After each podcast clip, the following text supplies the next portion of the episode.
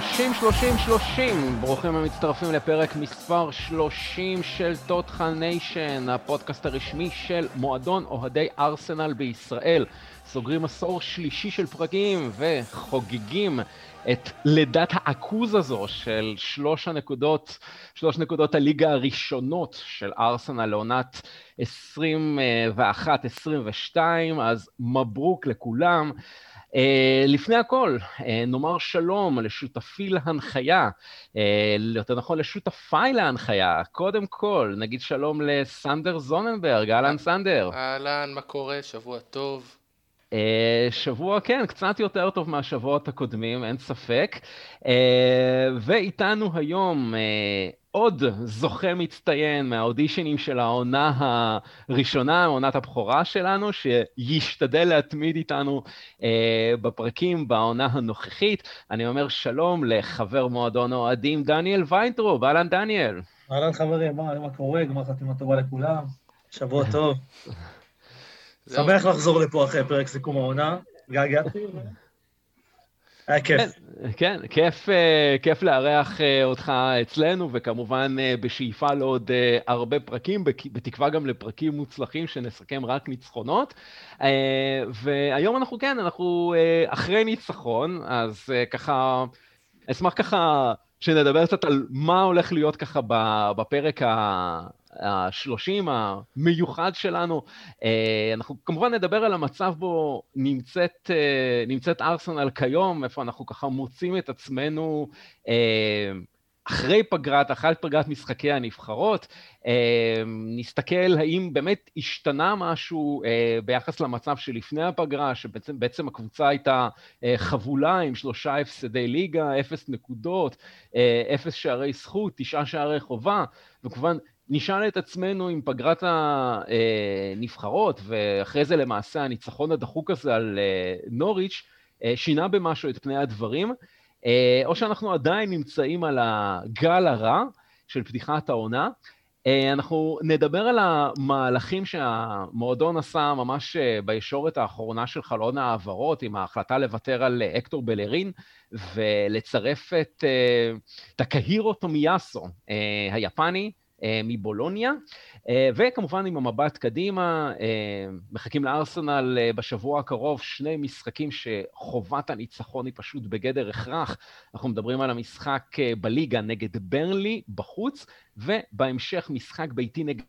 ווימבלדון במסגרת הסיבוב השלישי של גביע הליגה, אז גם אליהם אנחנו נתכונן. אז בואו נצא לדרך חברים ונתחיל בעצם מה...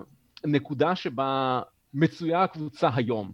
אחרי אה, שבועות מאוד קשים, תבוסות, אה, יכולת פושרת, לא הייתי מתבייש אפילו להשתמש במילה יכולת עלובה, אה, והרבה מאוד ייאוש וכמובן ביקורת באמצעי התקשורת, משחקני העבר מאוהדים במדיה החברתית, ובעיקר לחץ. לחץ על השחקנים, על שחקני הרכש הצעירים, על המאמן, על הצוות הניהולי.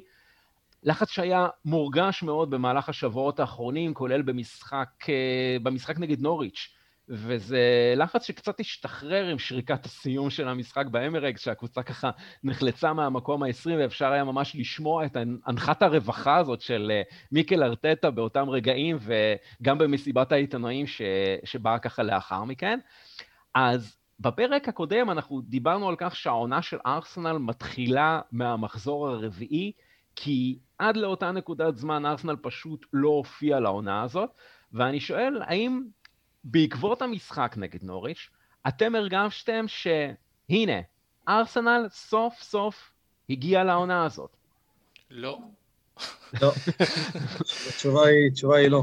אוקיי. כאילו, תשמע, אני, אני אתחיל, אני יותר יצאתי אה, לחוץ מהמשחק הזה מאשר מעודד, כי אני חושב שהשלוש נקודות האלה הם עלולות להיות אה, בעיה גדולה בהמשך. כי מה שאני ראיתי במשחק הזה היה בעיקר בלגן אחד גדול, חוסר תיאום בכל, בכל קנה מידה שאפשר לתאר, אם זה בהגנה, ואם זה בקישור, ואם זה בהתקפה.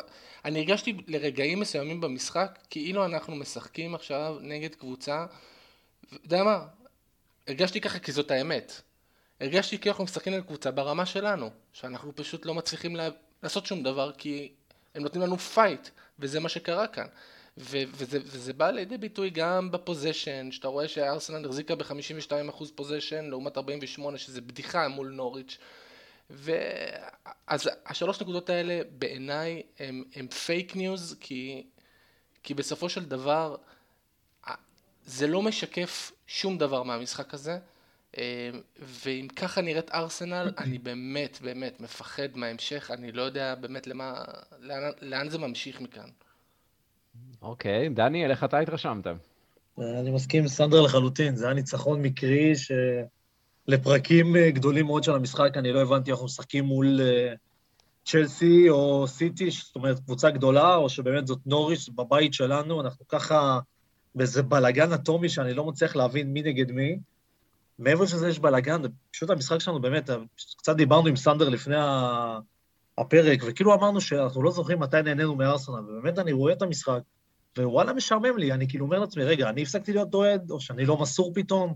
כאילו משהו בקבוצה הזאת פשוט לא הולך, מאוד משעמם, הכל שבלוני, גם הגול הוא היה מקרי לחלוטין, כאילו, היה שום אה, איזה משחק התקפה מסודר, שאני יכול להגיד, הנה, עבדו על זה באימונים. באמת, כאילו, נראה שלא עובדים בכלל על כלום, ואני לחלוטין מסכים איתו, זה ניצחון מקרי בהחלט, שאני לא יודע מה, מה זה אומר לעתיד, זה אומר שאם אנחנו מול נוריץ' בבית מצליחים להשיג בקושי 1-0 קטן, מקרי לחלוטין, מה יהיה הלאה, כאילו? כי מול ברלי בחוץ זה כבר יהיה סיפור אחר, זה כבר סטדיון חוץ, משהו שאנחנו לא, לא אוהבים לעשות גם ככה.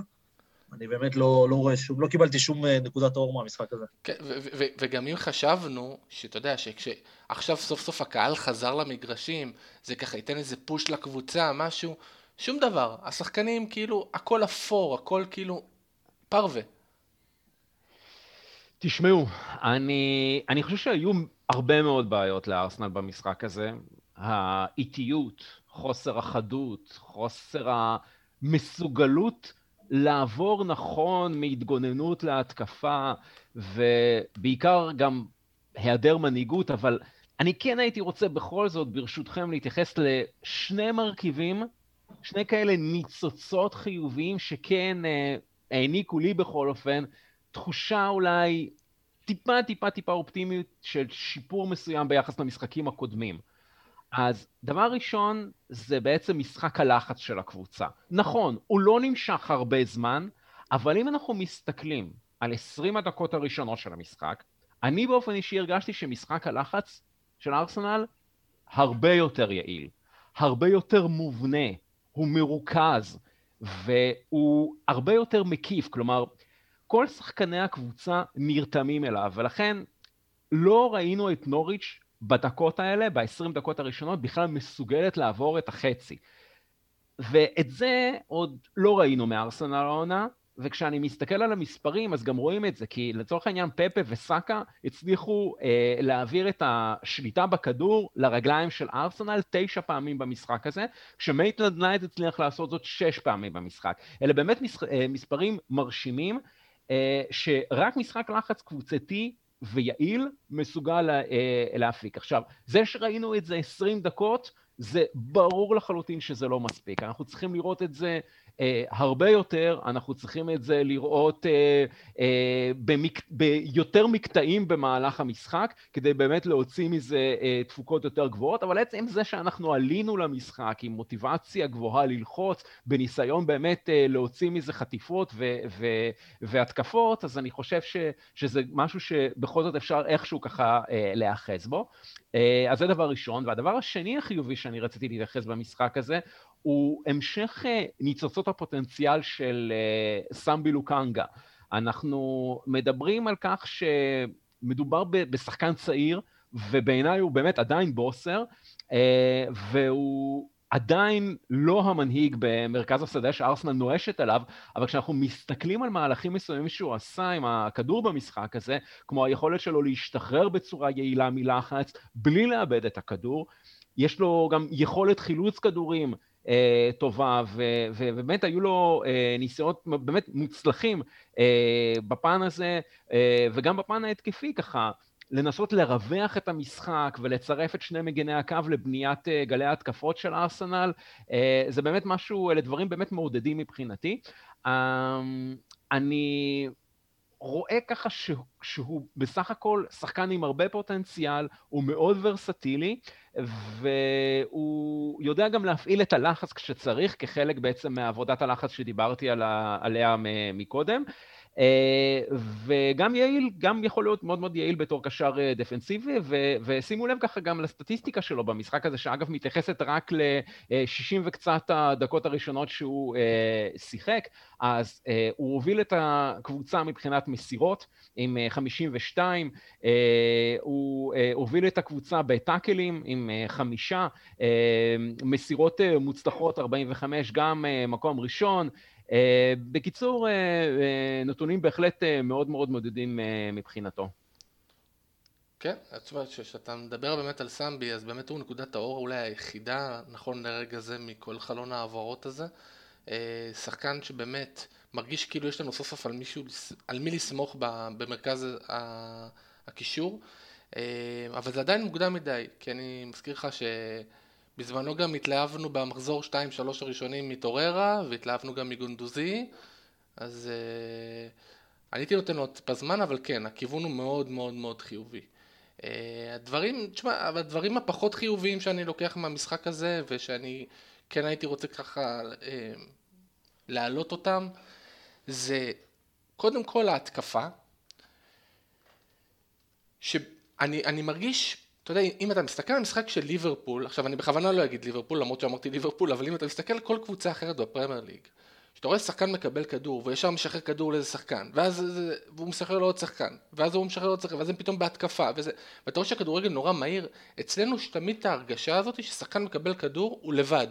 הוא לבד ב, על המגרש, כולם רחוקים ממנו, אין תקשורת, אף אחד לא מנסה לקבל כדור, אף אחד לא מנסה לעשות את זה. הוא לא, לא רק לבד במגרש, הוא כאילו מרגיש לבד בעולם. בדיוק, בדיוק. כאילו אני רואה את פפה מקבל כדור, וכאילו הוא אומר, טוב מה אני עושה עכשיו? טוב אחורה, אין מה לעשות. וכאילו, אתה יודע, כשאתה רואה משחק של אפילו סאוטהמפטון, או ווטפורד, או אני לא יודע מי, ואתה רואה שחקן מקבל כדור, מיד יש לו איזה שלושה, שלושה אולי, לפעמים שלוש, ארבע אופציות מסירה. הוא ישר מוצא איזה שחקן, ותוך שנייה הם מגיעים למצב של התקפה, עזוב, עזוב אם הם מצליחים בסופו של דבר לבעוט לשער או לא, אבל השחקנים כל כך רחוקים אחד מהשני, אין שיטה, אין שום דבר. אה, זה לגבי העניין הזה, והדבר היחידי שאני עוד רציתי לדבר עליו זה הגנה, אבל אני אתן קודם כל אה, לדניאל להגיב על הדברים שלו. לפרוק, לפרוק, כן. כן, לדניאל הוא חייב לפרוק עכשיו, כן. אה, אני כאילו רוצה להמשיך את מה שסנדר אמר, אני אומר שהעניין של ההתקפה, זה משהו שהוא, אני תמיד, יש לי גם ויכוח עם חברים שלי, שאני אומר שאם אני אקח את חומר השחקנים שלנו, אנחנו לא באמת שווים את המקום שאנחנו נמצאים בו. כאילו, אנחנו שוב, אנחנו לא עכשיו קבוצה לאליפות, לא top four, אבל אם אני לוקח שחקן-שחקן, יש פה איזה איכויות מסוימות שאנחנו מסוגלים וצריכים להוציא יותר מזה. פשוט נראה כאילו אין שיטה בכלל, לא עובדים על שום דבר באימונים. כמו שסנדר אמר, כולם מחפשים איך רק לברוח מהכדור. בעיטות אה, סתמיות, מסירות סתמיות, הכל סתמי לחלוטין, וזה באמת ממשיך את הקו שאני לא יודע על מה עובדים באימונים, זה נראה כאילו לא עובדים, אפילו שאני רואה ליגה ישראלית, כמה שזה נשמע מצחיק ומוזר, פתאום אני רואה קבוצות שהן טיפה מניעות כדור, אנחנו לא מסוגלים להניע כדור, זה כאילו, שחקנים שזה לא שהם שכחו לשחק, או במיאנג לא שכח לשחק, סאקה לא שכח לשחק, וגם אודגר לא שכח לשחק, וגם פפה עם כל זה שהוא לא מצליח, גם לא שכח לשחק. זה, יש פה משהו מעבר, שאני חושב שפשוט הבעיה היא מתחילה במאמן, ואני עדיין עם זה שארצית פשוט לא מתאים אלינו. אולי, אבל אולי יכול להיות שהשיטה אה, לא מתאימה, יכול להיות שהמערך יותר יכול לא, לא, לא מתאים, כי אם אנחנו מסתכלים על המשחק נגד נוריש, אני חושב שנקודת המפנה הרי הגיעה בסופו של דבר בחילוף, בחילוף בצמד החילופים למעשה, שיצר בעצם גם את, ה, אה, גם את השינוי הטקטי וגם את, הש, את השינוי הפרסונלי עם הכניסה של פרטי ושל אה, אמל סמית רו, ובעצם עברנו לשחק מ-4-2-3-1 ל-4-3-3. 4-3-3 הוא התקפי, וזה הפתיע מאוד את נוריץ', הם לא היו מוכנים למצב הזה, וזה באמת אפשר גם לשלישייה הקדמית שלנו אה, ככה לנוע בצורה חופשית יותר קדימה, עם הרבה יותר אפשרויות וקווי מסירה אה, אפשריים, וזה בסופו של דבר גם מה שהוליד את השער היחיד במשחק הזה.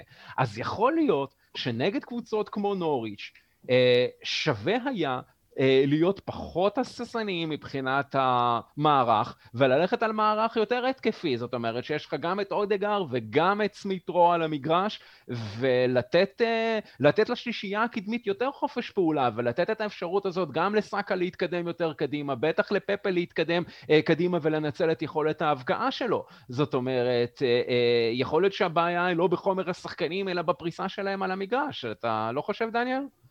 יכול מאוד להיות. אני, אתה יודע, אני מצפה כמו כמוך, אולי שככה נתחיל לשחק גם אה, מול ברנלי, אבל אה, אני כאילו לא מאמין, כי זה לא קרה עד עכשיו, זה קורה לעיתים מאוד רחוקות, רק שיש ככה, שארטטה רואה שהוא מסתבך, אז הוא מתחיל לשנות דברים. אני מפחד מאוד שנתחיל לשחק אותו הדבר מול ברלי, ואנחנו נגיע לאותה סיטואציה בדיוק. אולי אתה צודק, אולי אם אנחנו נשנה שיטה, אולי פתאום נראה איזה משהו אחר, כי כרגע אין שום שיטה, אז אולי עדיף באמת לשנות שיטה, אולי יעבוד משהו. אה, סנדר, דעתך על ענייני השיטה והמערך? אז קודם כל, טוב שארטטה עלה על זה, בעצם שהוא צריך לשנות שיטת מערך באמצע המשחק, והוא עשה את הדברים הנכונים בזמן הנכון. אה, אבל אני חושב שזה בכלל טעות ש... זאת אומרת, יכלה להימנע מראש. עצם, עצם הבחירה בלפתוח עם נייס למשל, במרכז הקישור, אה, קצת בעייתי בעיניי. גם עם פרטי וגם עם סמית רואו. אה, לא יודע מה, לא יכולים לתת לך 90 דקות, אה, אז ת, תוציא את אחד מהם במחצית ותכניס את השני. אבל לפתוח עם ניילס, זה מה, כאילו זה לא שאתה מוביל 4-0 ואתה אומר, טוב, אני אכניס את ניילס. ניילס שחקן שהיה כמעט בדרך החוצה, הוא לא הוכיח את עצמו. אז אני, אני חושב שזה נגיד טעות שהייתה עוד, יכלה להימנע עוד לפני המשחק. לא רק בדרך החוצה, אלא גם היה איתו סיפור, שזה בכלל אה, כן, גם זהו, זה בדיוק, לגמרי, אז בדיוק, אז בדיוק על זה ככה רציתי ככה אה, להתייחס בחלק, ה, בחלק הבא, אז בואו באמת נדבר על, ה, על, על בחירות ההרכב של אה, ארטטה למשחק הזה נגד נוריץ', שכלל חמישה שחקנים אה, מההחתמות החדשות שבוצעו בקיץ, אה, ואני חושב שנכון אה, יהיה ככה להתייחס לשלושה שחקנים, אפשר לומר, מרעננים ב-11, אז קודם כל, כמו שככה אה, הזכרתם, הנושא של אה, אינסלי, אה, שהוא ככה פתח בקישור, ההחלטה לפתוח עם אהרון רמסדל בשער, וההחלטה השלישית זה כמובן לפתוח עם תומיאסו רק אחרי אימון אחד ורבע, מה שנקרא, שהוא ערך עם הקבוצה הבוגרת. אז אנחנו באמת אה, נתחיל עם אה, אה, ובאמת מאוד מאוד לא, לא ברור בעצם מה, מה, מה, מה קורה שם. זה שבוע וחצי בלבד אחרי שהוא יצא בצורה חריפה מאוד במדיה החברתית בביקורת די ברורה נגד ארטטה והצוות המקצועי על כך שלא אפשרו לו לעבור לאברטון. מה בדיוק קרה שם? האם אנחנו שוב עדים לאוזלת היד של הצוות המקצועי בעקבות uh, בעיות המשמעת? האם שוב אנחנו עדים לה, ככה להיעדר הענישה המתבקשת במקרים כאלה? איך בדיוק קורה ששחקן שיוצא בביקורת מקבל בתמורה את חולצת ההרכב? בואו תסבירו לי. אה, לא, אם אתה שואל אותי איך זה, קודם כל אני מסתכל על זה מהצד הזה, כאילו, לפני הביקורת שהוא השמיע, שחקן שרצית למכור אותו, זאת אומרת שאפשר להניח שלא היית מעוניין בו שימשיך בקבוצה. אז איך זה הגיוני שאחרי כל המפלות שחטפנו, זה השחקן שאתה בוחר לעלות איתו, הרי לא רצית אותו לפני רגע. פתאום הוא בהרכב פותח למשחק, בוא נגיד, החשוב ביותר שהיה לנו בתקופה האחרונה. זו סוגיה אחת. והסוגיה השנייה של גם, אני קצת לא, לא, מוצ... לא רואה מה מוצאים בו. ניילס מבחינתי זה שחקן די אפור, שאני עדיין לא, לא חושב שהוא מתאים לנו. פייר, אני אגיד לכם בכנות. וכן, זה מראה שוב איזה בלאגן כזה בקבוצה, ששחקן יוצא עליך, בצורה חד משמעית בתקשורת, זה לא עכשיו איזה משהו ככה, רמז באינסטגרם, בטוויטר, באמת, חד משמעית יצא מול המאמן. לא, לא, זה, זה היה כן, זה כן היה, אני חושב שבאינסטגרם שלו, אם אני לא טועה, בחשבון האינסטגרם, אבל זה היה, בוא כן, נגיד, כן, לא, אני אומר שזה היה בבוטות, כן, כן, זה היה כן. ברור בבוטות שזה נגד הקבוצה, נגד המאמן, ועדיין בוחר לעלות איתו. שוב, זה מראה שכאילו לארטטה אין שום שליטה על הקבוצה. לפי דעתי, אני לא רואה שום היגיון בלהעלות שחקן שגם לא רצית וגם אה, יצא כנגדך בתקשורת. אין לי, אין לי סיבה, באמת, אין לי... ולא, ו... כן, היית, היית צריך פשוט מאוד להעניש אותו, ו, ו, ועל כך באמת הביקורת שלי עוד נמשכת מהעונה הקודמת, ש, אה, שהיו כל כך הרבה בעיות משמעת, גם עם הטיסה המוזרה הזאת אה, של וויליאן לדובאי, ואובמיאנג, ועוד הרבה מאוד... סדרה פשוט מאוד של בעיות משמעתיות שאיכשהו, אה, לא יודע, לא, לא, לא טופלו כמו שאוהד ממוצע היה מצפה שיטופלו. סנדר, אתה רואה אה, המשך לקו הזה גם במקרה הזה? כן, תשמע, זה בלאגן, יש פה בלאגן בהנהלה, אנשים פה לא יודעים, אה, זאת אומרת, איך לנהל את המשמעת של השחקנים, זה נראה כמו בדיחה, זה נראה כמו כל, כאילו כל אחד יכול לעשות מה שהוא רוצה, ורק בגלל שהקבוצה בצרות ב, בליגה, אז אה, זה ייסלח, ו, ו, כי, כי, אולי, כי אולי הוא יציל את המצב במחזור כן. הבא. שמע, אם, אם, אם, אם אתה אומר שאיינסלי הוא המפתח ההצלה שלך, אז אנחנו באמת בצרות צרורות. תשמע, הדבר, אתה יודע, הסצנריו היחידי שאני יכול לתאר לעצמי למה, למה הוא עדיין מקבל את המקום בהרכב, עזוב אותי שלא הייתי נותן לו בהרכב, אולי, אולי בספסל, זה כאילו אני אומר לעצמי, טוב, ארטטה מבין שהוא לא רוצה להמשיך איתו, אז הוא נותן לו דקות כדי שלא יודע מה, ירשים, ואולי אחרי זה יימכר, לא יודע, אולי נגיד בחלון הקרוב, בחלון החורף, אז הוא יימכר פתאום באיזה מחיר מציאה. אבל עדיין, אני, קשה לי להאמין שארטטה, אתה יודע, בסופו של דבר מסתכל על ניילס ואומר, כן, אני מעדיף אותו על פרטי ואני מעדיף אותו על סמית רו. כאילו, זה, זה לא הגיוני. אז כאילו, איזה, אני, אני לא מצליח להבין את השיקול דעת פה. כן, אה, אני לגמרי מצטרף לדעה שלכם, חברים. אני, אני באופן אישי באמת חושב שאיינסלי הוא כאילו אחד השחקנים הכי חלשים בסגל שלנו. אה, הכי לא, לא, לא מתאים ברמה. אה, שחקן שכבר לא בן 17, 18, 19, כן, שמחפש עדיין את העמדה שלו על המגרש, אלא בגיל יותר מתקדם ועדיין לא מצא את העמדה האידיאלית, כי שוב, הוא לא... לא ראיתי איזשהו משהו מבריק יותר מדי ממנו במשחק נגד נוריץ', ולא כשהוא שיחק בעמדת הקשר, ולא כשהוא, כשהוא סט לעמדת המגן הימני בדקות שהוא שיחק. לא, לא ראיתי הברקות מיוחדות, ובאמת מאוד מאוד לא ברור לי קודם כל מה עושה עדיין בארסנל, אה, והייתה הזדמנות באמת למכור אותו, או להשאיל אותו, או מה שזה לא יהיה, ואיכשהו עדיין מוצא את עצמו ככה מזדחה לו לתוך ההרכב, אה, ועוד בנסיבות האלה, אה, באמת המון המון סימני שאלה, ו... והרבה מאוד, מעט מאוד תשובות, בוא נגיד את זה ככה. בכל אופן, נמשיך עם ה... אנחנו נמשיך ברשותכם ככה עם ההחלטה, אה, עם ההחלטה השנייה של אה, ארטטה בהרכב, וזה בעצם ההחלטה לפתוח בשער עם אה, אהרון רמסדל. אז רציתי ככה לשאול אתכם, חברים, איך התרשמתם קודם כל מהמשחק שלו, ובעיקר, מה, מה המשמעות של ההחלטה הזאת בכל הנוגע למעמד של ברנד לנו? אני חושב שזה קודם כל אה, היה רעיון טוב מבחינת ארטטה לפתוח עם רמסדל. אה, אמנם המשחק הזה היה משחק חלש של הקבוצה באופן כללי, אתה יודע, לאלו ספגנו שער, אבל אני חושב שזה טוב בשביל שיהיה את התחרות הזאת על העמדה הזאת, כי, כי אנחנו, חי... אנחנו חייבים את זה, אנחנו חייבים את זה בכל עמדה דרך אגב, ששחקנים יתחילו לתת את החיים שלהם בשביל לקבל דקות, אין מה לעשות, אתה בקבוצת כדורגל, אתה רוצה להיות חלק מהרכב, אתה חייב להוכיח את עצמך.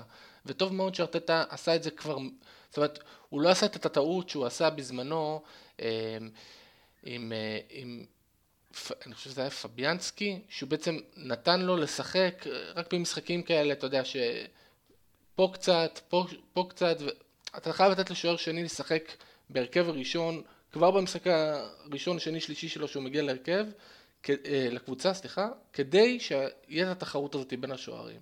ואז אחרי שיש לך איזשהו רצף של משחקים טובים של אחד מהם, אז אתה יודע כבר למי אתה נותן את המושכות.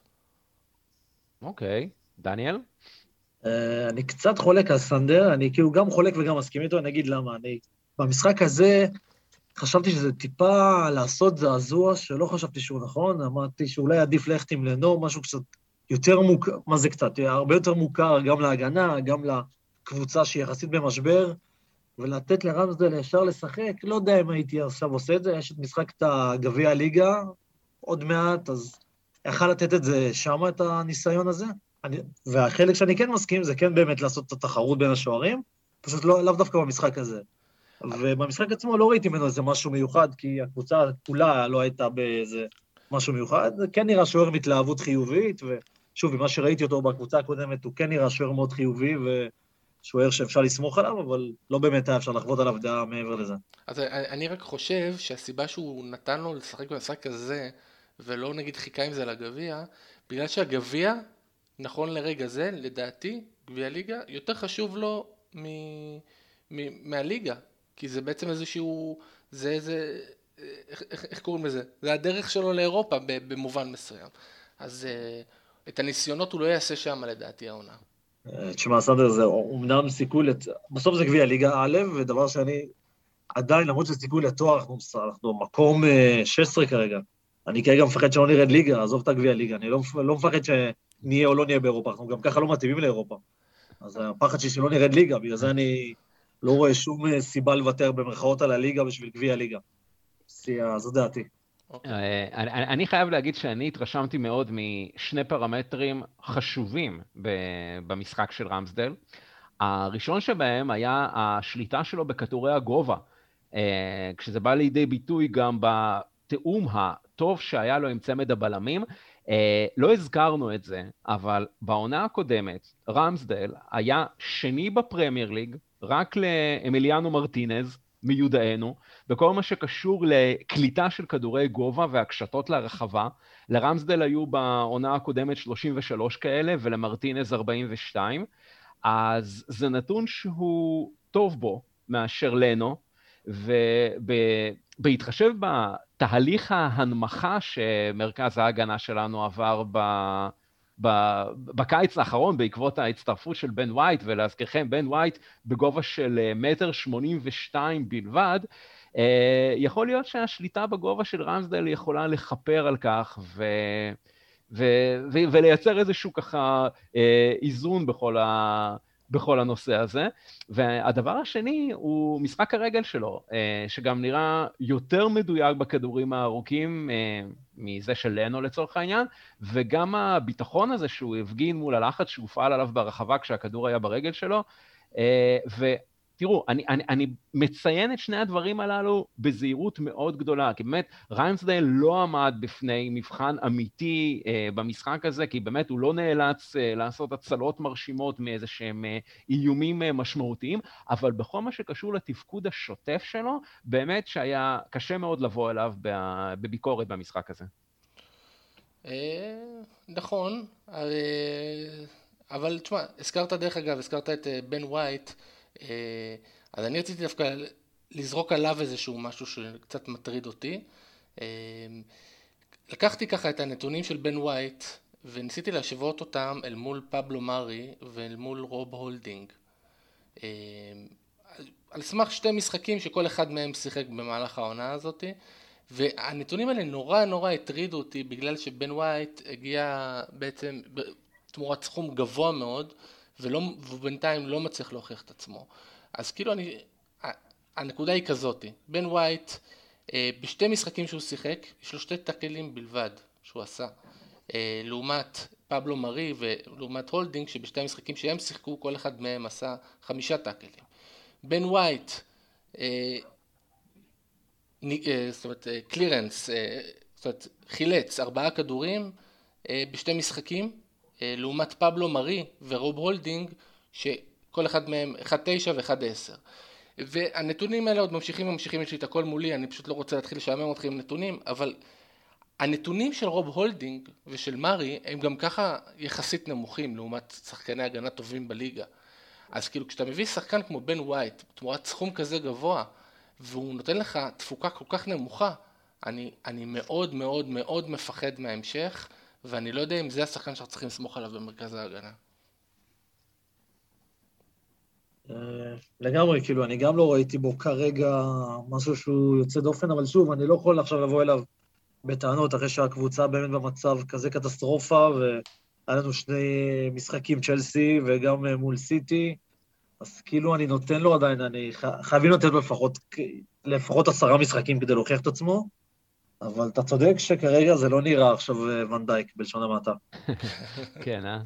Uh, בכל אופן, הזכרת ככה את המצטרף החדש לה, להגנה בן ווייט, אז בואו נדבר על המצטרף הנוסף. Uh, וזה באמת ההחלטה השלישית שרציתי ככה להזכיר בהקשר של בחירת ההרכב של ארטטה, וזה בעצם ההצבה של תומיאסו במשחק הבכורה שלו בארסנל, וזה טיפה ככה יעביר אותנו גם לנושא הבא שלנו בפוד, שזה ההתייחסות למהלכים האחרונים בחלון העברות של הקיץ. ואני חייב להגיד שזו בהחלט החלטה אמיצה של ארטטה ש... שהלך איתו בהרכב, ובסך הכל היא הוכיחה את עצמה, חברים. מה, איך אתם ככה ראיתם את תופעת הבכורה של תומיאסו? האמת, אני חייב לציין שדווקא תומיאסו, היה לו משחק לא רע בכלל.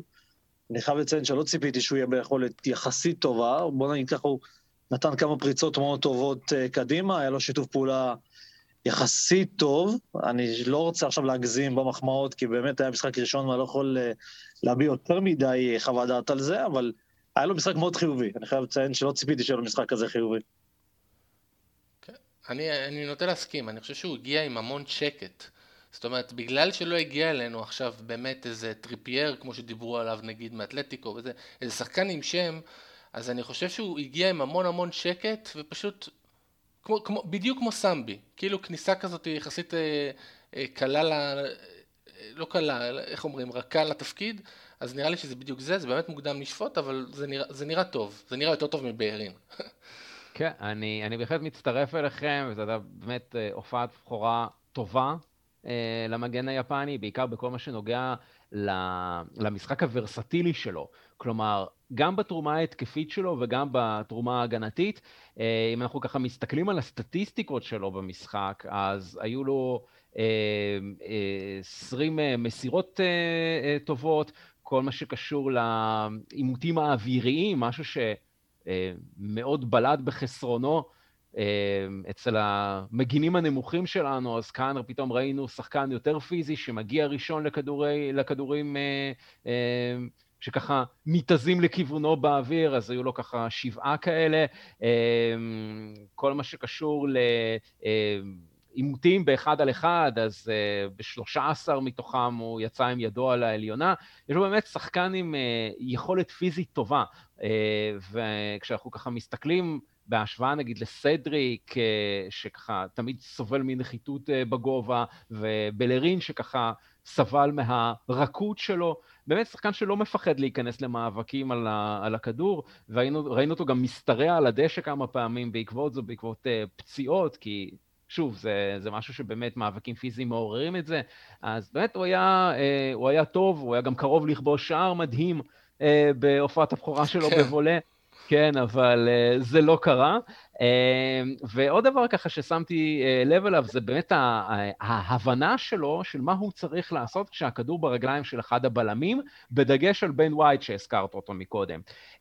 כי הרי בן וייט הוא הימני מבין שני הבלמים, ולבן וייט יש גם יכולת שליטה טובה יותר בכדור, נגיד ביחס לגבריאל, וזה ככה אפשר כמה פעמים במשחק הזה לבן ווייט להתקדם קצת קדימה עם הכדור, לעבור את קו החצי, להזמין עליו את הלחץ של הקיצוני השמאלי של נוריץ' במקרה הזה, וזה כמובן פינה את השטחים ואת נתיבי המסירה לתומיאסו, אה, שגם העז יותר לעלות קדימה, לקבל את הכדור במסירה יעילה, שככה אה, העבירה את כובד, ה, את כובד המשקל לשליש האחרון, וזה מאוד חשוב, ואני הייתי שמח מאוד לראות את זה יותר ככה במשחקים העתידיים. כן, הוא נראה כמו איזה, כמו איזה חוליה שאפשר לסמוך עליה יותר עכשיו ב, ב, בעמדה הזאת, נקווה שזה יהיה יציב וזה ימשיך ככה בהמשך, אה, ושסדריק יהיה באמת אה, שחקן מחליף. אה, כן, כי זה, כי, זה, כי זה מאזן בסופו של דבר את שני האגפים. כשיש לך שחקן טוב באגף ימין, אז זה ככה גם מאזן את, אה, מאזן את טירלי בצד שמאל, ולא כל ההתקפות הולכות רק שמאלה. אפשר ללכת, אה, אפשר ללכת גם ימינה, אבל צריך לראות איך גם שיתוף הפעולה שלו יהיה מספיק טוב עם פפה, כי עדיין לא ראינו את זה במשחק נגד נוריץ' לפחות. נכון, נכון. וכמובן שלא, בוא לא נהיה אופטימיים אובר, ונחכה לעוד איזה כמה משחקים. אנחנו כן. לעיתים אה, להכתיר שחקנים ואז אה, כן. מתבדים מהר מאוד. לגמרי, לגמרי. אז זה ככה באמת מעביר אותנו באופן טבעי ככה לחלק הבא בפרק, שזה בעצם המהלכים האחרונים שארסנל ביצע אה, בחלון ההעברות של הקיץ, שכמיטב המסורת אה, בקודש אצל ארסנל, על איכשהו מתרחשים בדרך כלל ב-24 או לכל היותר 48 השעות האחרונות של החלון, אז אה, סוג של באמת מהפכה מתבצעת בעמדת המגן הימני, ולמעשה מעזיבה בהשאלה לבטיס הספרדית את אקטור בלרין, אחרי קרוב לעשור במועדון, ו...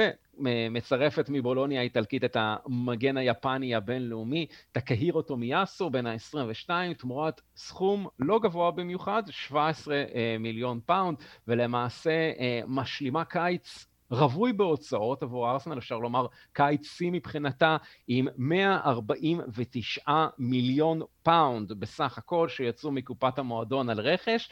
כשכל המצטרפים הם בני 23 ומטה.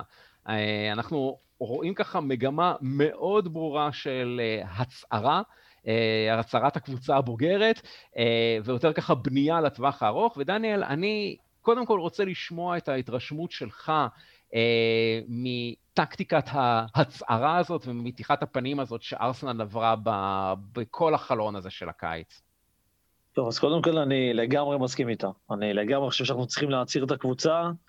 אני חושב שכל הוותיקים אה, לא הביאו אותנו לשום מקום, הגיע הזמן באמת להתחיל להעיף, ויש לנו עוד המון להעיף, ואני לגמרי בעד להביא שחקנים צעירים יותר, כי בסוף אין לנו כרגע אירופה, אנחנו לא שואפים לאליפות, אז אם יש לנו שנים שהן יבשות לחלוטין, אז לפחות נבנה את הקבוצה, אז לגמרי אני חושב שזה הגילאים להביא. להגיד לך אם אני חושב שכל החמישה... כי, אני אגיד לך מה, הסכום כביכול נשמע מאוד גבוה, והוא באמת גבוה, להגיד לך אם החמישה שווים את הסכום הזה, אני לא יודע, אבל זה הזמן יגיד. אה, אני פשוט יודע שאנחנו לא יכולים להביא שחקנים יותר אה, גדולים או טובים מזה, כי בסוף ארסנל היא לא איזה קבוצה מפתה כרגע לשחקנים, אז אני כרגע נשאר לי להתפלל שאותם שחקנים, הסקאוטים זיהו באמת פוטנציאל ויממשו אותו, כי לא יודע, הם בסך הכל בסוף די אלמונים רוב השחקנים שהגיעו, אז ככה, חוץ מלבן ווייט שהליגה מכירה אותו, אבל גם, הוא נתן עונה טובה בברייטון, לא עכשיו אה, משהו מעבר, אז כולי תקווה שהם יוכיחו את עצמם, אבל אני כן בעד הצהרה לחלוטין. אוקיי, סנדר. תראה, דיברנו על זה ב, ב, ב, בסוף העונה שעברה, של מה יקרה אם לא נגיע לאירופה. ודיברנו על זה שככל ש... שאם לא, לא נהיה באירופה בעונה הזאתי, אז יהיה לנו יותר קשה לחזור. ואני חושב שזה בא לידי ביטוי ממש בחלון העברות הזה. כשאתה רואה את השחקנים שמגיעים, שזה שחקנים בלי שמות, חוץ מאולי אודגר, ש... הוא באמת, אני חושב שבמחיר שהבאנו אותו, אה, לא יכולנו למצוא קשר על אותו, זאת אומרת, עם אותו רמת כישרון באותו מחיר, אה, לפחות לא מישהו שאני מכיר.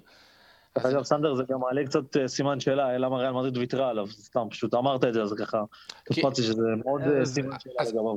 וגם שאלה לגבי מדיסון, האם אולי מדיסון היה יכול להשתלב פחות או יותר בעמדה דומה בצורה טובה יותר? אז אני, לגבי שני השאלות שלכם, אני חושב שריאל מדריד ויתרה עליו, כי הוא לבל אחד פחות ממה שריאל מדריד צריכה.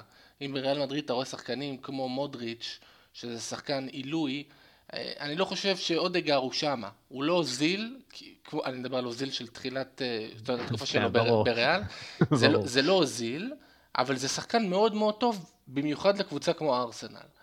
אז אני חושב, ש... אני חושב שכן עשינו פה עסקה טובה, הבאנו מישהו שהוא ברמה שאנחנו מחפשים וצריכים, ושחקן, ב... זאת אומרת, ש... שיהיה מוכן גם להגיע לקבוצה ב... ב... בסיטואציה שהיא... שהיא נמצאת בה. אה, לגבי מדיסון, אז אני חושב שמדיסון זה... אני, אני, אני הייתי דווקא מאלה שקיוו שמדיסון לא יגיע, כי אני חושב שמדיסון הוא שחקן שנתן עונה וחצי טובים, וישר ניפחו לו את המחיר. וזה לא, בניגוד לגריליש למשל, שנתן כמה עונות טובות, ונכון שהוא היה בקבוצה בינונית, אבל הוא כל הזמן היה יציב. מדיסון נתן איזה עונה טובה, אם אני זוכר נכון, הוא הגיע ללסטר מהל, אם אני זוכר נכון, והוא נתן שם איזה עונה בסדר, ואז פתאום בלסטר הוא נתן עונה טובה, וזהו. אז זה לגבי זה. אז אני חושב שאנחנו הבאנו המון שחקנים אנונימיים, אה, אני חושב שיש פה בנייה אני לא חושב שארסנל בתום העונה הזאת תחזור לאירופה, אם כן אני חושב שזה יהיה נס, אבל אני לא חושב, אני חושב שזה תהליך שייקח שנתיים, שלוש, שהקבוצה הזאת אה, תבנה את עצמה, צריך לבנות שם ממש את הכל מהבסיס, ומצפות לנו כמה שנים קשות. אני אישית, רק מילה אחת אחרונה על החלון הזה, אני קצת הופתעתי שקולסינאץ' לא יצא. כן, זה בהחלט, אה, זה בהחלט הפתעה. אני, אני לא, לא רואה סיבה אחרת. אה, זה. כן. לא מצאו קבוצה שתיקח אותו.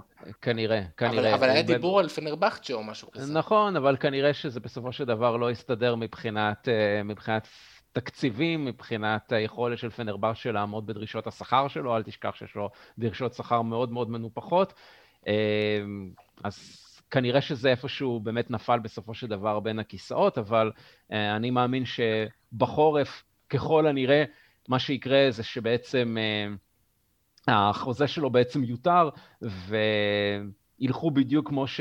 באותן שיטות כמו שהלכו עם איליאן ועם uh, uh, סוקרטיס ועם uh, אוזיל, ככה שאפשר יהיה בסופו של דבר כן uh, להיפטר ממנו בחורף, אז אני באמת מקווה שלא נשאר לנו עוד uh, הרבה לסבול ממנו. ואפרופו שחקנים שכן הצליחו לצאת מהמועדון, אם זה דדווד או אם זה בהשאלות אה, יזומות, אז אני אשמח ככה שבאמת אה, נתמקד קצת ב... באמת בקצרה במהלכים נוספים שנרשמו ככה ממש על הישורת האחרונה של אה, חלון העברות. אז קודם כל אנחנו באמת מצליחים להתיר את החוזה של וויליאן אה, ואת הנטל הזה לשנתיים הקרובות. אז באמת וויליאן אה, עובר בהעברה חופשית לקבוצת נעוריו בברזיל, קורינטיאנס. עוד נטל, אלכס רונרסון עבר בהשאלה ללוברנה בלגית עד סוף העונה. אה, פחות נטל, אלא יותר עכשיו אה, לכיוונים אה, התפתחותיים יותר, אז מיגל עזיז, הצעיר והמוכשר, עבר בהשאלה עד תום העונה לפורטסמוף מליג 1, וריס נלסון שעבר לפיינורד ההולנדית בהשאלה עד סוף העונה. אז אני אשמח ככה לשמוע מכם חברים התייחסות קצרה ככה למהלכים ש... ראויים מצדכם להתייחסות. אה, דניאל, אנחנו ככה נתחיל איתך. בנוגע לכל השמות שציינת, וויליאן, לגמרי, זו ועדת חקירה ממשלתית על בכלל ההבאה שלו ועל השכר שהביאו לו, אז טוב מאוד שסוף סוף נפטרנו מהנטל הזה. בלרין שעזב אותנו, אני חושב שכמה שאהבנו אותו, באמת שחקן שאהב את המועדון, ורואים שהוא באמת התחבר לאוהדים, אבל זה כבר לא אותו בלרין שהיה פעם. רונסון גם, זה, אתה יודע, זה כזה עוף מוזר שבכלל לא... אני יודע שהוא, אם הוא היה בקבוצה, לא היה בקבוצה. אה, עזיז שבאמת עבר להשאלה, אז אה, אני אוהב את זה, אני אוהב שצעירים, שחקנים צעירים, שולחים אותם טיפה להשתפשף בליגות אה, נמוכות, טיפה שדברו ניסיון. אני לא רואה אותו שהוא היה פותח השנה בשום מפעל או תחרות. אה, מי עוד ציינת? נלסון, אחרון, נלסון, שזה באמת אה, עלייה, ירידה, ואולי עכשיו אה, עוד הזדמנות ככה לעבור לקבוצה אירופית בליגה חלשה יותר, ובאמת לבלוט שם קצת יותר. חושב שהוא באמת, פשוט לא ברמה, וכל פעם אנחנו אומרים, הנה הוא פורץ, הנה הוא פורץ, ותמיד זה לא קורה, זה פשוט לא ברמה, זה טוב שהוא הלך. אז אתה רואה אותו בסיום תקופת ההשאלה הזאת, מה שנקרא... פורס כנפיים לתמיד. לגמרי, וזה היה צריך לקרות כבר מזמן, לא יודע, אנחנו... זה כבר לא שחקנים צעירים, אתה יודע, זה שמות שאנחנו מדברים עליהם כבר, מאז, אני חושב שאני מגיל 17 כבר שומע איזה שמות כאלה ש... צעירים נצחיים כאלה שכל פעם אה, חושבים הנה עוד שנה עוד שנה והנה זה אף פעם זה לא קורה. בדיוק. אני, גם, אני רק אוסיף לגבי נלסון, אם אתם זוכרים לפני שנה וחצי שנתיים הוא היה הרי באופנהיים והוא נתן כן. שם עונה ממש טובה. ואני חושב שכבר אז זה היה ברור כבר שנלסון זה לא שחקן בשביל הארסנל. הוא שחקן טוב, אתה יודע מה, כמו ווילוק. זה שחקן טוב לקבוצות בינוניות, אה, לא שהארסנל קבוצה גדולה כרגע, אבל הוא, הוא שחקן טוב לקבוצות בינוניות או לקבוצות אה, בליגות יותר חלשות. אה, אני חושב שדווקא אז נגד אופנהיים, אה, אה, כשהוא היה באופנהיים, היינו צריכים לנצל את ההזדמנות ולמכור אותו בלמרבה במחיר. אני חושב אני רוצה להאמין לפחות, שזה בדיוק מה שקורה עכשיו עם פיינורד. זאת אומרת, אין כוונה באמת לתת לו את ההזדמנות להוכיח את עצמו בפיינורד, ואז שנה הבאה שהוא יהיה שחקן, אולי אפילו שחקן מחליף. אני חושב שהכוונה פה אה, לתת לו את הדקות שלו בפיינורד, לתת, לתת לו לנסות לבלוט, כדי שאולי בעונה הבאה, אה, סוף העונה, זאת אומרת, יציעו עליו הרבה כסף, ואז הוא יעזוב. אני חושב שהיה פה פשוט מאוד פוסט-טראומה מסימפטום סרג' גנברי 2. בגלל שנלסון היה מושאל לקבוצה גרמנית, כן? וזה איכשהו הזכיר את, את הסיפור, ולכן איכשהו ארסנל חששה כנראה שהסיפור הזה עשוי לחזור גם במקרה הזה, ולכן הם איכשהו העדיפו לשמור אותו בעונה האחרונה אצלם. הוא ירד משמעותית בערך שלו, ירד משמעותית בביטחון, ביכולת ובמשחקי הקדם עונה אגב הוא נראה זוועה ולא מחובר לקבוצה הזאת בכלל ו, ועכשיו זה בעצם הניסיון השיקומי הזה לנסות כאילו באמת להעלות קצת את הערך ואת הביטחון שלו ואולי באמת לנסות למכור אותו אחרי זה לפיינוד או לקבוצה הולנדית אחרת, קבוצת מרכז טבלה שמה, שבטח תשמח לקלוט שחקן ש, שככה בסך הכל יש לו את הכישרון ברגליים אבל הוא פשוט מאוד לא מתאים לרמות הגבוהות באמת. כן, זה גם, זה גם ניתוח מעניין. אגב, סתם חידה, יש לכם מושג כמה שחקנים עזבו אותנו, אה, במה, כאילו, בחלון הזה, אה, לעומת, כאילו, הסוף של העונה שעברה? זאת אומרת, כמה, כמה שחקני סגל או סיימו חוזה, או נמכרו, או הושאלו, או, אה, זאת אומרת, סיימו את ההשאלה אצלנו. הרבה. מעל עשר בוודאות, לא? מעל עשר, כן, עשר פלוס, כן, משהו כזה. עשרים, עשרים שחקנים. כן. וואו. מטורף. זה בדיוק אומר באיזה מצב אנחנו. אבל, אבל מצד שני, מצד שני בואו נתעודד מהמספר, מהמספר הזה. חבר'ה, כן, כן כאילו, כן, כן. אני אומר לעצמי, לא, כאילו, זה, איזה, איזה ניקוי אורוות. יש ניקוי אורוות, יש תהליך של וואלה, הצ... כמו שאמרנו, רענון של הסגל, חלק, מהמקרים הצהרה של הסגל, חלק מהמקרים אה, שחקנים שלא, צעירים שלא מימשו את הפוטנציאל שלהם, מוצאים את עצמם בחוץ, והם באמת צריכים למצוא את עצמם בחוץ, כי אין, אין שום הצדקה שהם יאכלו את ה... את ה... או יהפכו להיות אוכלי חינם אצלנו, ועדיין יש פה אוכלי חינם, והזכרנו את אה, קולאסינאץ' ו, וגם אה, מייטלנד ניילס ואנקטיה ואלנני, ו... וואי, אלנני, נכון. נכון, כאילו... שמענו בלי שאתה. כן, יש פה, יש פה הרבה אה, אה, שחקנים עדיין ש, ש, ש, שמחייבים טיפול, ואני באמת מקווה שעד סוף העונה הנוכחית, אה, זאת אומרת, אני מכליל את החלון הקרוב של החורף ואת החלון הבא, לצורך העניין, הם ימצאו את עצמם בסופו של דבר מחוץ למועדון ו, ו, ויגיעו שחקנים אחרים במקומם, אבל אה, אנחנו מבינים טוב מאוד שעדיין אה, אה, עבודת החריש עדיין בעיצומה. זאת אומרת, אין פה אה, תחושת אה, אה, סיכום שכרגע הנה הבאנו שישה שחקנים. שחקנים חדשים, אה, צעירים והכול, והנה סיימנו עם זה. לא, אנחנו עדיין בתהליך, אה, בתהליך שיקום, אין, אה, אין לי דרך אחרת לתאר את זה. כן, רק שנשתקם כבר. כן, לגמרי. שנשתקם ונחזור לימים טובים. ואם כבר אנחנו מדברים, חברים, על ימים טובים, זה הזמן לעבור לפינה האהובה והנוסטלגית שלנו, היו היה.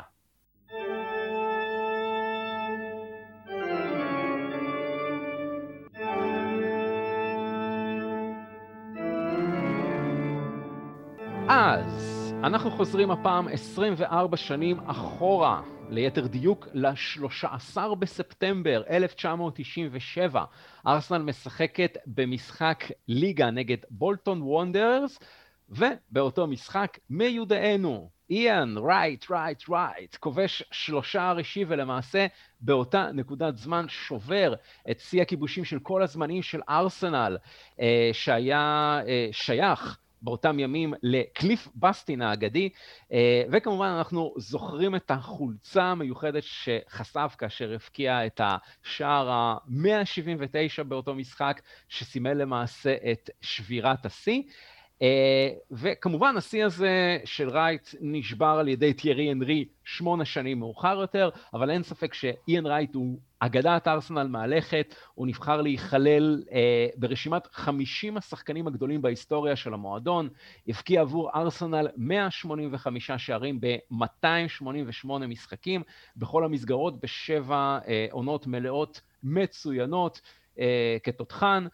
אה, היה לאורך הרבה עונות המוציא לפועל העיקרי למעשה של הקבוצה הזאת, אה, היה שותף לשחייה אה, בגביע אירופה למחזיקות גביע, לשחייה בגביע הליגה, וכמובן לדאבל ההיסטורי בעונת 1997-98, לפני שעבר לווסטהאם יונייטד. ושנתיים מאוחר יותר הוא כמובן פרש ממשחק פעיל, ומאז משמש בעיקר בתור פרשן ברשתות הטלוויזיה הבריטיות, ITV, סקאי, BBC, ואפשר לומר גם, אפשר להגדיר אותו אולי בתור פרשן אוהד, לאור הזיקה המאוד מאוד חמה שלו לארסנל, שכמובן לא, לא מסתיר את האהדה שלו לקבוצה, עם כל הקשיים שאנחנו ככה חווים בתור אוהדים היום.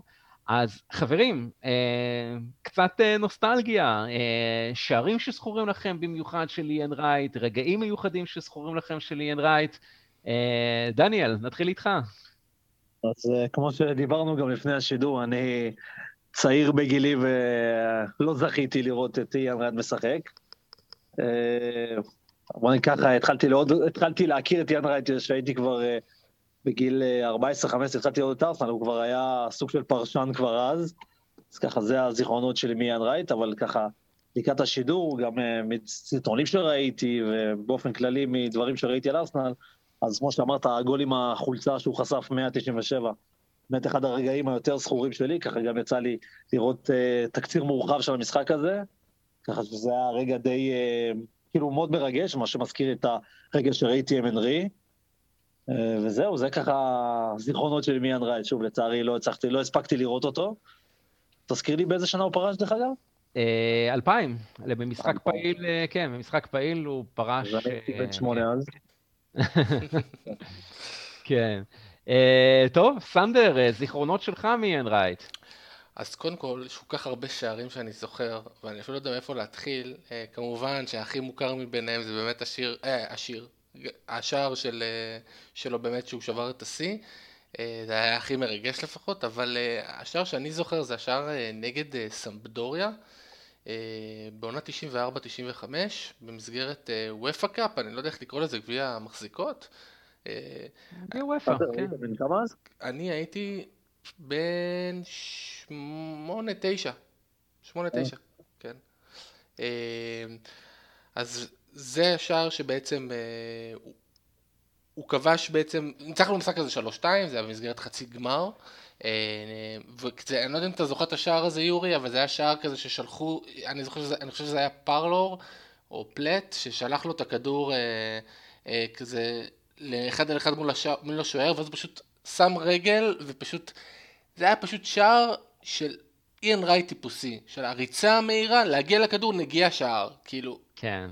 לגמרי. אז, אז הוא, הוא ידע טוב מאוד להשתמש בשטחים, בשטחים הנרחבים, בוא נגיד ככה, של המגרש, בתור ככה חלוץ מטרה טיפוסי קלאסי, ובאמת השער שאתה מתאר מאוד מאוד מאפיין את השערים שרייט כבש בקריירה שלו.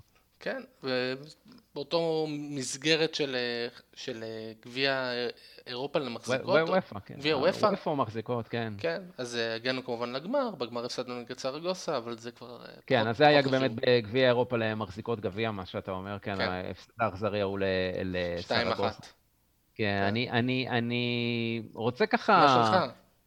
כן, בדיוק. אז, אז, אז אני חושב שהרגע הזכור לי ביותר זה כבר אחרי שהוא פרש, וזה בעיקר הציטוט שלו, אולי הציטוט המוכר ביותר של איין רייט, ואני אגיד אותו באנגלית, אני אצטט אותו באנגלית, כי הוא פשוט כל כך מאפיין את האהדה שלו אה, לארסנל. אז באחד הראיונות בעצם אה, הוא סיפר ככה, אה, I was, I was once fined uh, 5,000 uh, pounds for calling Tottenham uh, for, for, calling Tottenham fans wankers.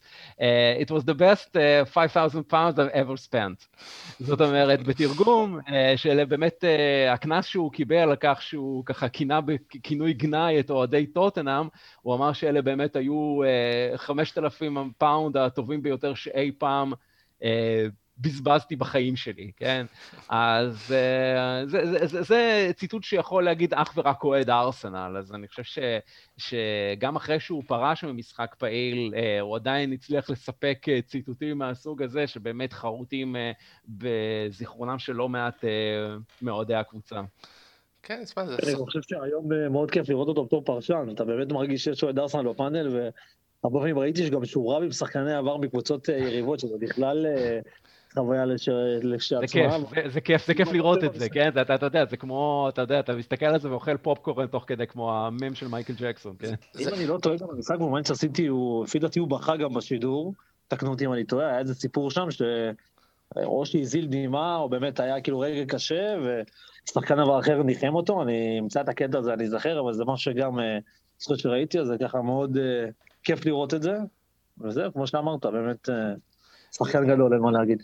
זה מהשחקני נשמה האלה שכבר בדורנו כבר פחות ופחות יש אותם, והיום זה יותר הכסף וכל זה. כאילו האחרון שאולי עולה לי לראש היה שחקן כזה, אמנם הוא לא היה כל כך הרבה שנים כמו איין רייט, אבל זה אולי ווילשר. שהייתה לו את המחויבות לקבוצה, אפילו היה לו איזושהי תקרית עם איזשהו נהג מונית או משהו לגבי טוטנאם, אני זוכר איזה משהו. אמ, אז... כן, דור הולך ונעלם, דור כן. הולך ונעלם, ואני כן. לגמרי מסכים איתך. כן. טוב, אה, חברים, נעבור ככה לחלק האחרון של הפרק שלנו, אה, ונדבר קצת על שני המשחקים שבעצם מצפים לארסנל בשבוע הקרוב. ונתחיל מהמשחק נגד ברלי, משחק חוץ במסגרת המחזור החמישי בפרמייר ליג, איצטדיון טורף מור, יום שבת, 18 בספטמבר, בשעה 5 שעון ישראל. אפשר לומר עוד משחק תחתית מול אה, יריבה ככה שמועמדת העונה לירידה, ושסביר להניח שאופי המשחק שיתפתח יהיה דומה למה שראינו בשבת אה, האחרונה נגד אה, נוריץ'. ו... סביר להניח שאנחנו נראה מגמות די, די דומות של יותר שליטה, בואו נגיד ככה, בכדור של ארסנל, והיריבה שיותר באמת מחפשת אה, לעקוץ, אם זה בהתקפות מעבר או אם זה במתפרצות. והשאלה שלי אליכם זה איך אנחנו מייעלים יותר את המשחק הקרוב שלנו, ובאמת אה, מצליחים לתרגם את, ה, את המשחק ליותר שערים, בואו נגיד ככה, נתחיל מיותר מזדמנויות, ואחרי זה כמובן גם ליותר שערים. אני חושב שקודם כל ארטטה צריך uh, לעשות סדר בהגנה. Uh, זה אומר להחליט קודם כל על שני שחקנים שהוא נותן להם את הביטחון ו, וגם מבהיר להם שהם כרגע הפייבוריטים שלו והוא כי אתה, אתה לא יכול כל משחק לפתוח עם, עם שני בלמים שונים, נכון שהיה לנו פציעות ועניינים, אבל אתה חייב להחליט על איזושהי חוליה שאפשר אפשר, אה, להפוך אותה לחוליה קבועה ולהתחיל לתת להם בעצם את המושכות. ולרוץ איתם איזה שניים שלושה משחקים כדי לראות שזה עובד. זה בחלק ההגנתי. אמ, אני לא יודע למה אתה כל כך אופטימי ואתה אומר שדי ברור שאנחנו נהיה אלה שמחזיקים בכדור והם ינסו לעקוץ. אה, אני מזכיר לך שקודם כל הקהל חזר, אה, ושתיים, לא נראינו טוב נגד נוריץ', אז אה, אני דווקא קצת מודאג מהמשחק הזה. מה גם שיכול להיות שאחרי המשחק, זאת אומרת, יש להם משחק חסר נגד אברטון שאמורים להשלים. אז הם יהיו בצרות כנראה, כנראה שהם הולכים להפסיד לאברטון, כי זה משחק אה, חוץ עבורם, אז הם יבואו אלינו, נגדנו, שהם חייבים נקודות, כי אחרת הם יהיו מסובכים בתחתית. כן, הם, הם נקודה אחת במאזן שלהם כרגע. נכון. Uh, וגם איתם הצליחו ככה לסחוט בתיקו במחזור הקודם נגד uh, לידס, ולפני כן uh, ככה רשמו הפסדים גם לברייטון 2-1 וגם לליברפול 2-0. אה, ו... אבל בדרך גם הצליחו ככה להדיח בסיבוב השני של גביע הליגה את ניוקאסל בפנדלים, כך שאנחנו רואים שמדובר בקבוצה שנותנת פייט בכל משחק. כן, נותנת פייט. אה, מבחינת רכישות הם לא כל כך התחזקו, הם הביאו כמה שחקנים מהצ'מפיונשיפ, הביאו שוער בעברה חופשית מקריסטל פלאס שלא ממש קיבל דקות בעונה שעברה, הביאו אה, את מקסוול קורנט שהוא כן. מליון. אה, מגן שמאלי, 15 מיליון אירו. לא, קשר, אה, קשר, קשר התקפי. אה, קשר התקפי, אז קשר, אוקיי. קשר התקפי. אה, אז... ויש גם בלם, נכון שהם הביאו את נייטן קולינס, אומנם נכון. צעיר, בן 20, אבל סכום מכובד של 14 מיליון אירו מסטוק סיטי. יותר החיזוק, החיזוקים שאני ככה ראיתי אצלהם הם יותר עם אוריינטציה יותר הגנתית, כי באמת הם, הם גם יודעים שעיקר הכוח של ברנלי הוא בסופו של דבר במשחק ההגנה העיקש והלא מתפשר שלה, וגם כשאנחנו אה, מסתכלים על אה, אוריינטציית הרכש שלהם, אז זה פחות או יותר המהלכים שהם ככה נס, אה, עשו בקיץ האחרון, אה, ו, ובאמת אה, עיקר ההשקעה שלהם הייתה באמת בתפקידים עורפיים יותר. ו, ו, וזה ברור, כי כדי שהם ישרדו בסופו של דבר בפרמייר ליג העונה, הם צריכים חוליית, חוליית הגנה חזקה, וכנראה שאנחנו לא במקרה רואים את המגמה המאוד מאוד ברורה הזאת שלהם בכל מה שקשור לרכש. דניאל, ככה, ציפיות שלך לקראת המשחק הקרוב נגד ברנלי. אני לגמרי עם סנדר, אני לא יודע מאיפה אתה חושב את האופטימיות שאנחנו נשלוט והם אלה שיסתגרו, אני חושב בדיוק ההפך. אני חושב שהם מגיעים למשחק חוץ מול קבוצה תחתית כמונו, בדיוק אותו דבר, הם עם יחס שערים יותר טוב משלנו. אה, יש להם נקודה אחת של קבוצת הצמרת מלונדון, יש סך הכל שלוש. אה, אני באמת לא אופטימי, אני לא רואה מאיפה אני לוקח את האופטימיות ביחס למה שראיתי במשחק קודם, שזה היה עוד בבית, באצטדיון מלא כביכול, וכל התמיכה של הקהל. אז עכשיו אנחנו במשחק חוץ, שאף פעם לא היינו טובים במשחקי חוץ גם ככה. אה, אני די צופה שאנחנו נסתגר ונקווה למתפרצות, אז זאת הרמה שלנו, אני כרגע, נשמע מצחיק, נשמע עצוב, אני לא יודע איך תקראו לזה, אבל זאת הרמה, אני לא חושב שאנחנו הרבה יותר טובים מברנלי, לפחות כרגע. אם אני אקח שחקן שחקן, כנראה שאנחנו יותר טובים. כרגע באיך שאנחנו משחקים, אני לא רואה שאנחנו עכשיו יוצאים משם באיזה 3-4-0, כמו בזמנים טובים עברו. אז אה, כן, אז, אז, אז זה הזמן, חברים אה, פסימיים שכמותכם, אה, לזרוק את ההימורים שלכם לקראת המשחק נגד ברלי על תוצאה. דניאל, אז ההימור שלך, אם לא 4-0 ולא 3-0, אז מה כן? אני, אם אני שואב את טיפת האופטימיות שיש בי, אז אני הייתי אומר 2-1, שילך נורא נורא קשה. ככה, זה באמת תוצאה או 1-0 או 2-1 ככה הפרש של שער אחד, אני לא רואה מעבר לזה, אני אלך על 2-1 בשביל. הספורט והפאן, אבל uh, אני מאוד מפחד שגם זה, זה, אני כאילו דורש פה שני שערים. בואו לא נגזים, אנחנו בשלושה משחקים כבשנו שער אחד, אז פתאום אני דורש שניים, זה גם... אה, מעל ומעבר. כן. אה, שתיים אחד לנו אתה מתכוון, כי אני חושב שאתה מתכוון שתיים אחד להם. אני חייב לשאול טיפה אופטימיות מה זה, אז יאללה שתיים אחד, אני נותן ככה עליי קרדיט. יאללה. סנדר, ההימור שלך. תשמע, קודם כל בעונה כזאת, 2-1 להם זה גם תוצאה אופטימית, עם הצרורות שחטפנו, כן? גם אופציה. לא, לא, אני חושב, תראו, אני חושב שיגמר תיקו, לדעתי 1-1, משהו בסגנון הזה, אבל אני חושב שכל דבר מלבד ניצחון, אה, זה יהיה כאילו בעיה לארטטה להמשך. אני חושב שכאילו ההנהלה כבר מתחילה לאבד את הסבלנות, אני חושב שהוא קיבל מלא הזדמנויות, ואני חושב שאם הוא לא יצליח לנצח את המשחק הזה, אז הוא כבר יתחיל להיות במבחן, ממש במבחן של אה, משחק 2-3, שאם הוא לא יביא את התוצאה כבר הוא ישלם על זה בתפקיד שלו. אתה באמת מרגיש שמישהו מאבד את הסבלנות? אני, האמת שזה הבעיה שלי. אני לא רואה שאף אחד מאבד שום... גם הקהל, אנחנו, הקהל גם הגיע למצב קצת אבסורדי, שאנחנו שרים שירים על עצמנו, אם שמתם לב אליי כמה כן. קטעים, אז כאילו, הקהל שר על הקבוצה, על, כאילו על עצמו, שאנחנו לא יכולים לספוג יותר, כאילו זה, גם הקהל כבר די אבוד, הוא כבר לא יודע באיזה, זה כאילו מניה דיפרסיה כזאת, לא, לא יודעים כבר איך לקחת את זה. אז אני גם לא יודע אם הקהל, יכול להיות שגם הקהל כמונו מיואש, כי אני לא רואה הבדל בינינו לבינם. כן, יש מצב. כאילו, אני לא רואה שום אכפתיות משום גורם הנהלה, או שום... התחושה היא כאילו ארטטה יכול לעשות מה שהוא רוצה, ו...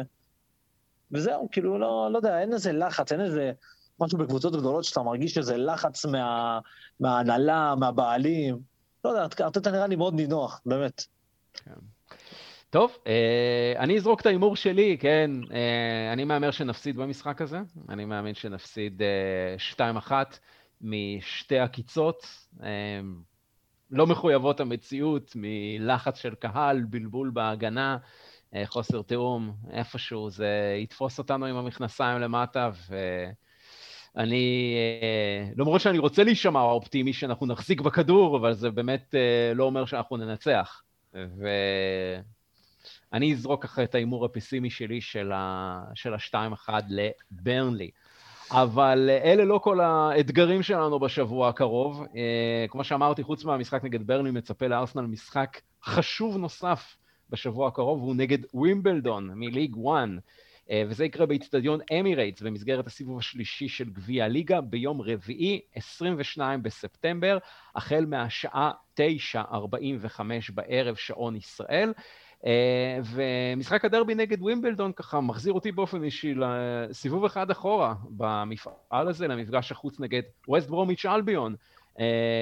ניצחון באמת מאוד מרשים, 6-0 עם שלושה לאובמיאנג, משחק שבו ארסנל ככה הצליחה להפעיל את כל המבערים ולהשכיח את כל הצרות של הליגה, ולעיתים אפילו הרגיש לי באופן אישי שההרכב שעלה איתו מיקל ארטטה היה יותר מדי חזק לנוכח היריבה וההרכב המאוד מאוד משני שהיא עלתה איתו באותו משחק. והשאלה שלי, חברים, אם לקראת המשחק אה, נגד ווימבלדון, נכון יהיה לעלות עם הרכב אה, יותר מעורב, כלומר, שחקנים, אה, יותר שחקני משנה ורוטציה, לפחות ביחס למשחק נגד ווסטבורם. אני, אם אתה שואל אותי, חד משמעית לא. שום סיבה בעולם, אין לנו אירופה, בליגה אנחנו, אין לנו, לא מתחרים על כלום, אין שום סיבה בעולם שאותם שחקנים לא ישחקו עוד פעם. מתחשב בזה שזה התואר, אה, אם אני אקח בחשבון שזה אחד משני התארים היחידים שאנחנו יכולים לזכות בהם, אני לא רואה שום סיבה שהם ינוחו באמת, זאת שנה שאין להם אירופה, שישחקו, ואנחנו צריכים כמה שיותר לשחק עם ההרכב הראשון, שלא יודע, לתרגל את ההרכב הראשון ביחד, לבנות את שיטת משחק, ואני פשוט חושב שהפעם אין שום מקום לרוטציות, לא לשחקנים צעירים ולא נעליים. אבל, איפה, אבל, מתי, אבל אם לא נגד ווימבלדון, דניאל, בבית, כן, בגביע הליגה, מתי אתה תיתן את ההזדמנות לבולוגן? מתי אתה תיתן את ההזדמנות למרטינלי? מתי, אה, מתי אתה באמת תכניס את השחקנים החדשים לתוך, ה, לתוך התיאום, לתוך המסגרת הזאת? אני, אני אגיד לך מה, אני לא חושב, הפעם, בניגוד לשנים קודמות, אני לא חושב שצריכה להיות, להיות הפרדה כל כך בין הליגה לגביע הליגה. זאת אומרת, מבחינתי מרטינלי טוב, שיעלה בליגה, כי אני לא רואה אותו במיאנג עושה איזה משהו מדהים עכשיו. אז אני אומר, כאילו, מבחינתי אין איזה הפרדה, מבחינתי הרכב הראשון שירוץ כל הזמן. מישהו טוב שישחק גם בליגה, גם בגביע הליגה, גם בגביע, שאנחנו נעשה, ניצור איזה תלכיד, כי אם אנחנו נעשה כל פעם את השינויים האלה, שגם ככה יש לנו מלא שחקנים חדשים, אז אתה יודע, אז אם השנה אנחנו נקריב את, בוא נגיד, את המחליפים טיפה, אז אין מה לעשות, אבל אם המחליפים מספיק טובים, שישחקו בהרכב הראשון, זה מה שאני אומר פשוט. אני חייב, אני, אני לא רואה תלכיד, אני חייב לראות תלכיד מסוים. שאלתי מה ההרכב הפותח של ארסנל היום? לא יודע, היו שנים שהייתי יכול להגיד לך, טוב, זה התשעה שלי, יכול להיות שיש שינוי פה, יכול להיות שיש שינוי שם, אבל כרגע אני אפילו לא יודע להגיד לך מי ארבעה שחקנים שעולים uh, כל, uh, כל משחק. אנחנו חייבים ליצור איזה משהו, זה, זאת הסיבה שאני חושב שבינתיים אין זמן לרוטציות, ובאמת אה, לעלות עם הרכב מסוים, שארטטה חושב שהוא ירוץ ולהריץ אותו. Uh, כמה נתונים ברשותכם על ווימבלדון, אז uh, ווימבלדון הפסידה רק פעם אחת העונה בליגה שלה, כן? והיא ממוקמת עכשיו ככה במקום הרביעי עם 12 נקודות ו-15 שערי זכות, שזה בעצם כמות ההבקעות הגבוהה ביותר בליג 1. מצד שני היא גם ספגה הרבה וכבר הספיקה להוציא 12 שערים uh, ככה מהרשת שלה, כלומר האוריינטציה של הקבוצה הזאת היא חיובית והתקפית, ובסיבוב הקודם בגביע הליגה היא הדיחה את אה, נורטהמפטון בתוצאה 1-0. אה, סנדר, הציפיות שלך לקראת המשחק הזה, הרכבים, אה, רוטציות, איך אתה רואה את, את ארסנל? אני חושב, אני, אני נוטה להסכים עם מה שדניאל קודם אמר, וגם, וגם חולק עליו ביחד, בדיוק כמו שאלו מקודם איתי. אמ, אני חושב שארסנל צריכה לעלות עם הרכב חזק, אבל כן אמ, לשנות קצת בחלק מהעמדות. למשל, לא הייתי פותח עם טירני, הייתי פותח עם, עם טווארס, כי זה בדיוק מהסוג משחקים שאולי אפשר לתת לו קצת אה, דקות ו, ולצבור...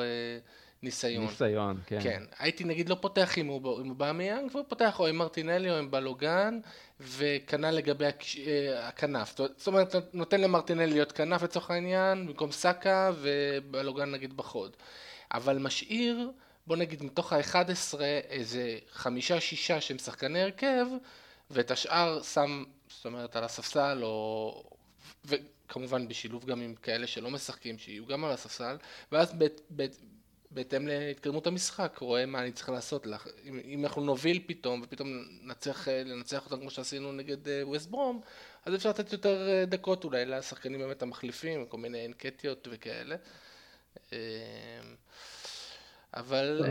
התחושה היא שאתה, כאילו השחקנים הוותיקים באמת נותנים את התפוקה, אתה מבין? זה כאילו, אתה יודע, אתה מתאר לי מצב שהיה לפני כמה שנים, שהיינו מובילים 4-0, אתה מכניס שחקנים צעירים שיחוו קצת את המשחק. הפעם, כאילו, זאת הסיבה שאני אומר, הפעם הסיטואציה לא אותה סיטואציה.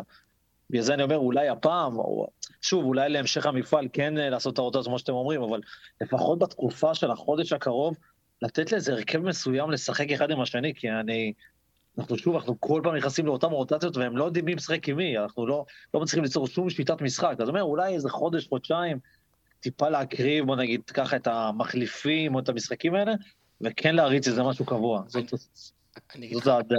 אני אגיד לך מה, פשוט יש, יש לנו, אחרי ווימבלדון, שלושה ארבעה ימים אחרי זה, יש לנו את הדרבי נגד טוטנאם. עכשיו, אני, אני חושב שארטטה אה, רואה את המשחק הזה נגד טוטנאם כאיזשהו מוקש שאוי ואבוי לו אם הוא ייפול בו. כי, כי אז אנחנו נהיה בליגה ממש בצרות. זאת אומרת, אם עכשיו אנחנו גם נפסיד לטוטנאם וזה. עכשיו, גם מורלית לקבוצה זה מאוד חשוב לנצח קבוצה כמו טוטנאם, בטח של דרבי וזה, עם אוהדים והכל. אז אני חושב שכאילו הוא כן ירצה לעלות עם הרכב חזק, אה, כמו שאמרת, נכון, מה זה הרכב חזק? אין לנו באמת קבוצה חזקה, אבל כאילו, הוא כן ינסה לעלות עם חלק משח... מהשחקנים הקבועים שלנו בהרכב, אבל גם לא לעייף אותם לגמרי, כי הוא צריך אותם לדרבי.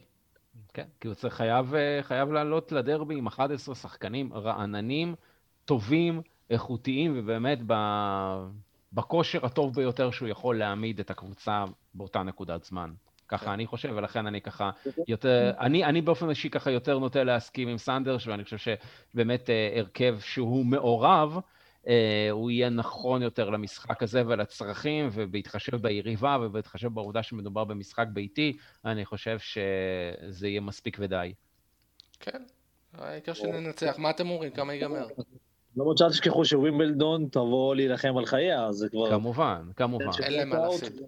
אין להם מה להפסיד, זה ברור, אין להם מה להפסיד. ראו את נוריץ' ביום שבת, והם ראו שהשד, אה, לא כשהוא לא נורא, הוא גם שד מאוד נוח, אז אה, אני כן. ממש לא צופה ניצחון קליל אה, של 4-5-0. אז כמה אתה כן צופה? כמה אני צופה? 2-0 ובמקסימום, כאילו, לא רואה מעבר לזה. אוקיי, סנדר, תוצאה. אני איתו, 2-0. אני אאמר על 4-0 לארסנל. שיעורי אני, אני, כן, אני, במשחק הזה אני אופטימי, ואני חושב שהבדלי הרמות ישחקו, ישחקו באמת לטובתה של ארסנל, ו, וכשהיא תדע, לה, מה שנקרא, להבעיר את המבערים, אז אה, במחצית השנייה, כמו שבאמת קרה לה נגד ווסטברום, אה, אנחנו נראה אה, קבוצה ששוטף, ששוטפת יותר את המגרש, ובאמת מגיעה להזדמנויות וגם uh, מנצלת את האיכות של השחקנים שלה כדי לתרגם את זה לשערים, ולשערים רבים. Uh, אז במשחק הזה אני יותר אופטימי. Uh, טוב, זהו חברים, נראה לי שאנחנו ככה מגיעים uh, לקראת uh, סיומו של הפרק, אז uh, זה הזמן, מה שנקרא, לתודות. אז קודם כל, דניאל, היה כיף. ותודה רבה לך שככה התארחת בפרק הזה. שמח להיות פה, נהניתי מאוד, וכמובן, נשמח להיפגש בפרקים הבאים. כמובן, גם אנחנו נשמח ככה לארח אותך. כן, אופטימיים, להיות אופטימיים. סנדר, זמן להודות לך. תודה רבה, תודה דניאל, תודה יורי, היה כיף גדול, ואני גם מזכיר באותה הזדמנות, כל מי שרוצה לשמוע אותנו ולקבל בעצם notification לטלפון שלו שיצא פרק חדש, כל מה שהוא צריך לעשות זה לעשות subscribe. אה, בספוטיפיי, באפל מיוזיק, איפה שאתם רק רוצים, אה, ובככה תיחשפו לפרקים הבאים שלנו. בהחלט, אה, אז אתם יותר ממוזמנים. זהו, אז בהזדמנות הזאת אנחנו גם נודה כמובן לכל המאזינים שלנו, ונאחל לכולם שתהיה לנו שנה טובה וגמר חתימה טובה. וזהו, אנחנו כמובן נשתמע בפרק הבא. עד אז, תהיו טובים, תקוו לתוצאות טובות, ואנחנו... נשתמע רק בשמחות. ביי ביי. ביי. ביי, תודה.